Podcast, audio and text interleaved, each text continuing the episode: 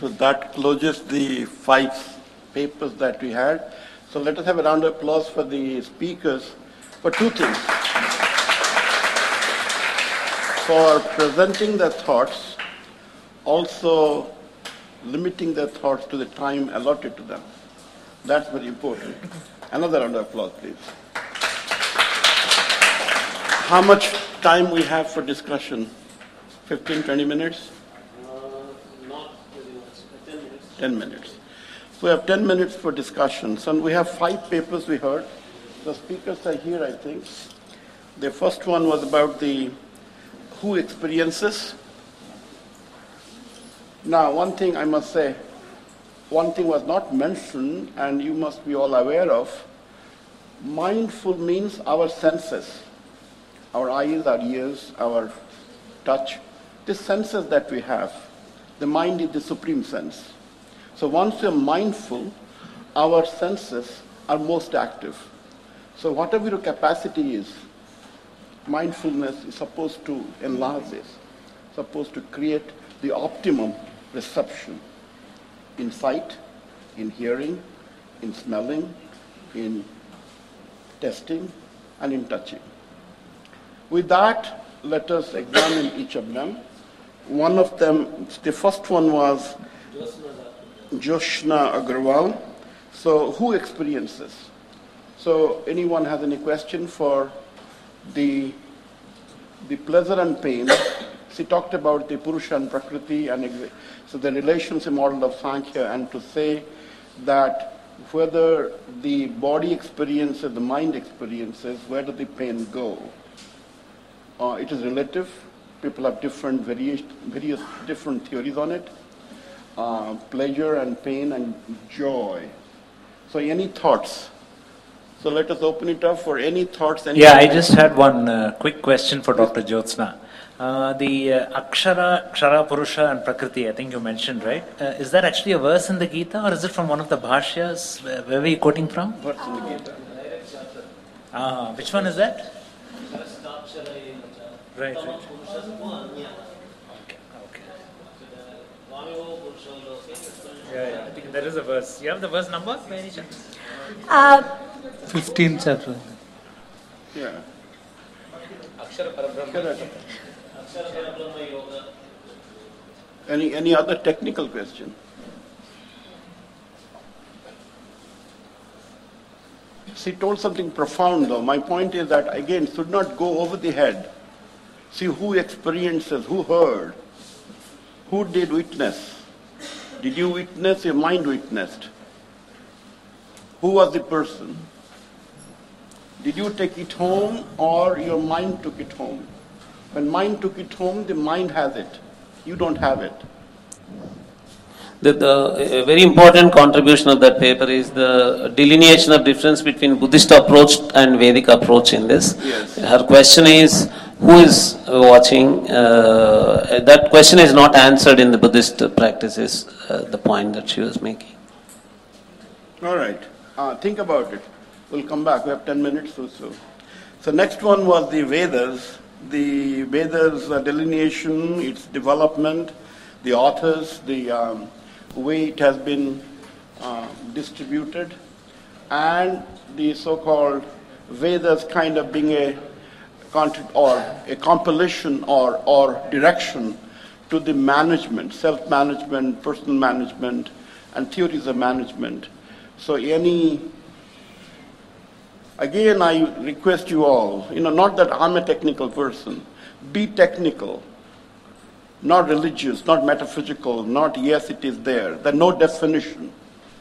In a knowledge, defini- knowledge world, knowledge analysis, don't assume. Nothing is given. Nothing is given. Question every statement, please. Again, not now, later. But anyone wants to really question, challenge where the Vedas come from, who are the authors, why it is mentioned. Come on. Yes, yes. different question. Yeah. So this has uh, we have the ineffectiveness of mindfulness has that been studied in the sense you mentioned this 25% people uh, experienced some, some other issues right there are some studies, uh, not too much, uh, too many studies have till now looked at um, the difficulties and uh, adverse effects. There is uh, some time back in British Psychological Society's uh, journal, they have looked into what material is there, and there are st- uh, ongoing research is there. Uh, they have not yet like the, compiled the full data about it, but in that they have mentioned almost like the to, up to the point of 25% do report. Some of them, yes, they say that to stop in different studies. Some of them they say that okay, continue with it, it will pass on. So that comes back to the um, definition where they say that stay with the difficult experiences, it will go. But Okay. uh, the effectiveness after they stay for some time has not yet been studied, or has it been? Um, not with those who have been having difficulty, and then I have not come across any published research. Uh, but yes, there are longitudinal studies, and they have found that like na, if they, people practice, they benefit. If they stop, the effect also, even the positive effect goes away.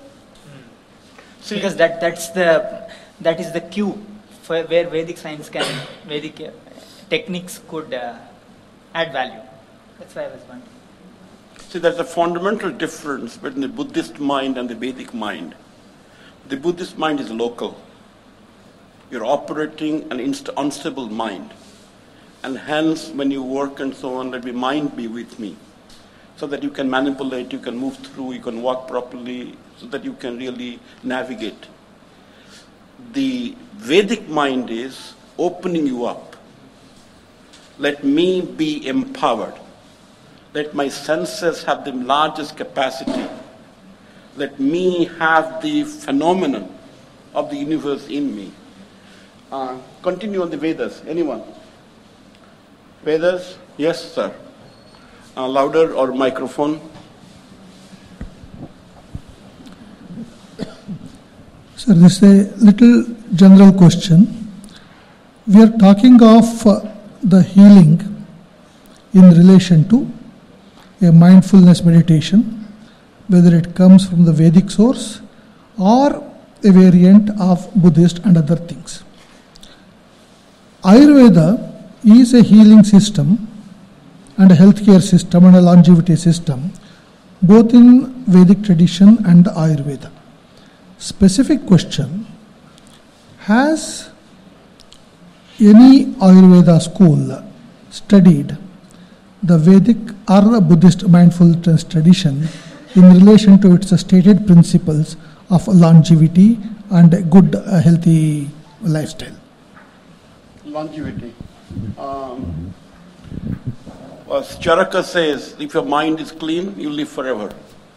So longevity. And he boldly declares it. The, medic- the physician's practice would be look at the mind. But I think we have to close now. I have to go for two more papers. So we'll talk a little more. We can talk independently. So let the third paper or third one was the meditation and mindfulness on compassion. Compassion, he had a kind of some thinking about how compassion can develop through mindfulness. Uh, he, it's, im- its implication for social behavior.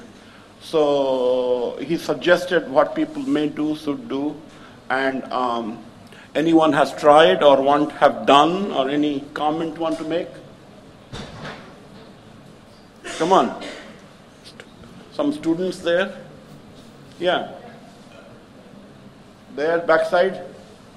Be engaged, be engaged, be engaged. Yeah.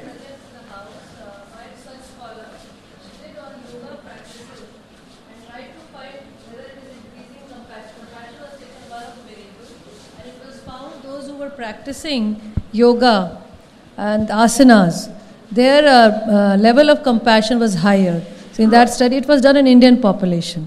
So uh, from a PhD scholar, and uh, that scholar has to be awarded PhD, I think, this coming month. So I think it's a very relevant study. And as a researcher, I feel that in the field of psychology science, we have to integrate the techniques. And as a professor, I think Max uh, doctor was talking about heartfulness, that there are many studies which are reporting that now heart is in the mind, the emotion is in mind. So how I think this mindfulness can really can create a compassionate society. That's what, and we have a good results in many uh, researches. And from Indic point of view, and Indic techniques which we are Right, right. adapting. Thank you. Gandhi had a song, Vaishnav Jan Jote na kahiye, par dukh jo jani re. Par dukh jo jani re. How do you know par dukh? When you are fully into seeing the other object. The fully seeing other object is mindfulness. The fourth one, the present. And he cited some the Ved, um, Gita and so on. The time is going away. Um, Gita and Vartamana, the present. So are you all aware of the present? He said that we are not aware of the present because we may not be aware of God. God is the present. I come from Puri. In Puri, we have Jagannath. Jagannath is Kala. So they believe, believe into it that he picks you up and he's with you. He's here. You know, Kala, Kala. So anyway, anyone has a comment on that we are not aware of the present because we may not be aware of somebody with us in our actions. Anyone challenging or not challenging or commenting? Yes? I mean, present, most of the times what happens that even present indicates time. And even that timelessness, does it happen, we have to analyze in the analogies of time only? So how can you understand timeless? In terms of time only it happens, so how, how will we explain it? Can I respond to that? Yeah, please do. We have time out, but I think Yeah. give me two or three You have to give time. Yeah. Rather, I rob time. There is something called Navavidha Bhakti. You may be knowing about Prahlada, Dhruva, and Narada. These are the three stories. When a person swims into timelessness, he is actually the most effective and successful person. And you may say that he is abusing time on the other side. No, he is not abusing time. He is actually extending his time, his present moment, which is only possible when you have Navavidha Bhakti. You can take any one of the Bhakti. Shravanam, Kirtanam, Vishnoho, Smaranam, Padasevanam, Archanam, Vandanam, Dasyam, Sakhyam, Atmanivedanam. Out of these nine, you can take anything and you will be able to enjoy. I'll put a little on another cap of mine. That's cosmology. Cosmology, the universe began. So the largeness of the universe. In that space, the cosmological space, which Indians believe strongly, there is no time. Nitya. Things did not change. Things, you know, the so-called difference is very local. I and you existed. We have been there. So this whole process that any local thing, the concept time as an illusion, as a local variation, okay? So that he calls metaphysics, that is God. So which means the you as an object have been there before, you as an object continue to be now, and only some difference happens, which is visible in a very local world. Okay? All right. So let's move on. The last one, Professor Rahul Mehrotra, physician, and uh, he did talk about the heartfulness, mindfulness and heartfulness.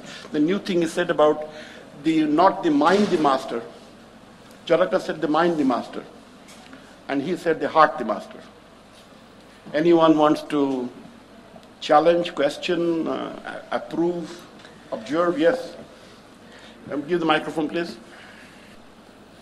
The, the, there's a, or louder? Or, or, or come, okay, come here there. There's a,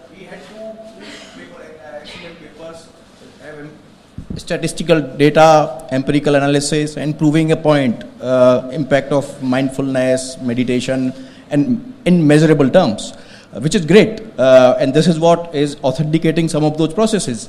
Uh, and my observation or problem is with when you you end up, I mean, you you you try to put uh, juxtapose everything on this so-called scientific temper, try to uh, see everything in measurable forms, and which is a human limitation. Um, because look at uh, even uh, infrared and uh, ultraviolet uh, radiation as human we cannot experience or uh, measure.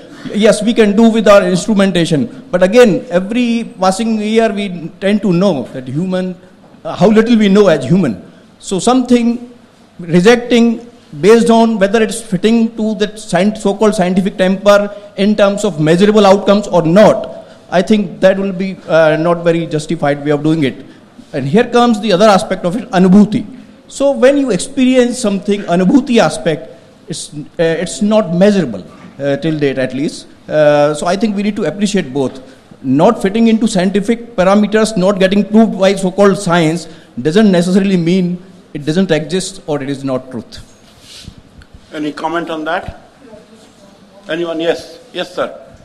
Here? There are two things I want to point out in the last paper which you presented. The first is that, you know, of course, is. Secondly, meditation takes years of practice to start making a difference. What you did was you just taught them what meditation was, uh, and within 30 minutes, you know, you expected them to. That, that's what I got out of that method. No, no, these were 30 practitioners of heartfulness already practicing. For how many years? From, varying from one year, just one year, to almost 20 years. Okay. So they had been Because you, you said that uh, you got an expert to teach them about There meditation. was a trainer, and this is a practice in heartfulness that you, when you meditate, one is you can meditate on your own. Yeah. And the other is you meditate with the help of a trainer who transmits this transmission to you. So this study was done with a trainer transmitting to the practitioner. And these were all practitioners. So practitioners. they were not practitioners of the Ramchandra mission. Uh, They were practitioners. uh, the Ramchandra mission brand of meditation. Same, same. They were Right. all practitioners. Okay. P value. Yeah, I think that let us understand a little more. I think you all have read the Yoga Sutram. So the question is the, you know, the mind is different than the body. Okay, so mind can connect. Mind can connect in spite of the body, in spite of the body. But what Yoga recommends that let the mind mind would have difficulty in connecting with a feverish body with a handicapped body, with a conflicting body. And hence let the body be stable. Body. Now, what we understand that may not be a requirement. You do not need the sanvidya of yoga by virtue of a strong body. It's a question of intentionality, your own mind. I want. I'm out. So there have been people who have been sick, there have been great writers. People who have been disabled, they have been great painters. So hence the skills and the talents and the yogic work is not really tuned to the health. But it is a, from the therapy point of view, from the local point of view, health is important so that you are cheerful, you are peaceful, you are tranquil, and hence the heart is breathing properly, the pumping properly. There is no vascular blockage, there is no cerebral blockage, there is no nervous blockage. So that's what he, I think, he tried to mention through experimental setup that the heart is important for therapy to make you feel happy. So the, I will end with the conclude or some kind of comment. There's a difference between the happiness and joy. Joy. See, the yoga is joy, bliss. So that's independent of the body. You don't feel the your presence of the body if you are in yoga. Body doesn't exist. Thank you all for letting me preside over the session, and I thank Professor Napaturi for learning. Thank you all.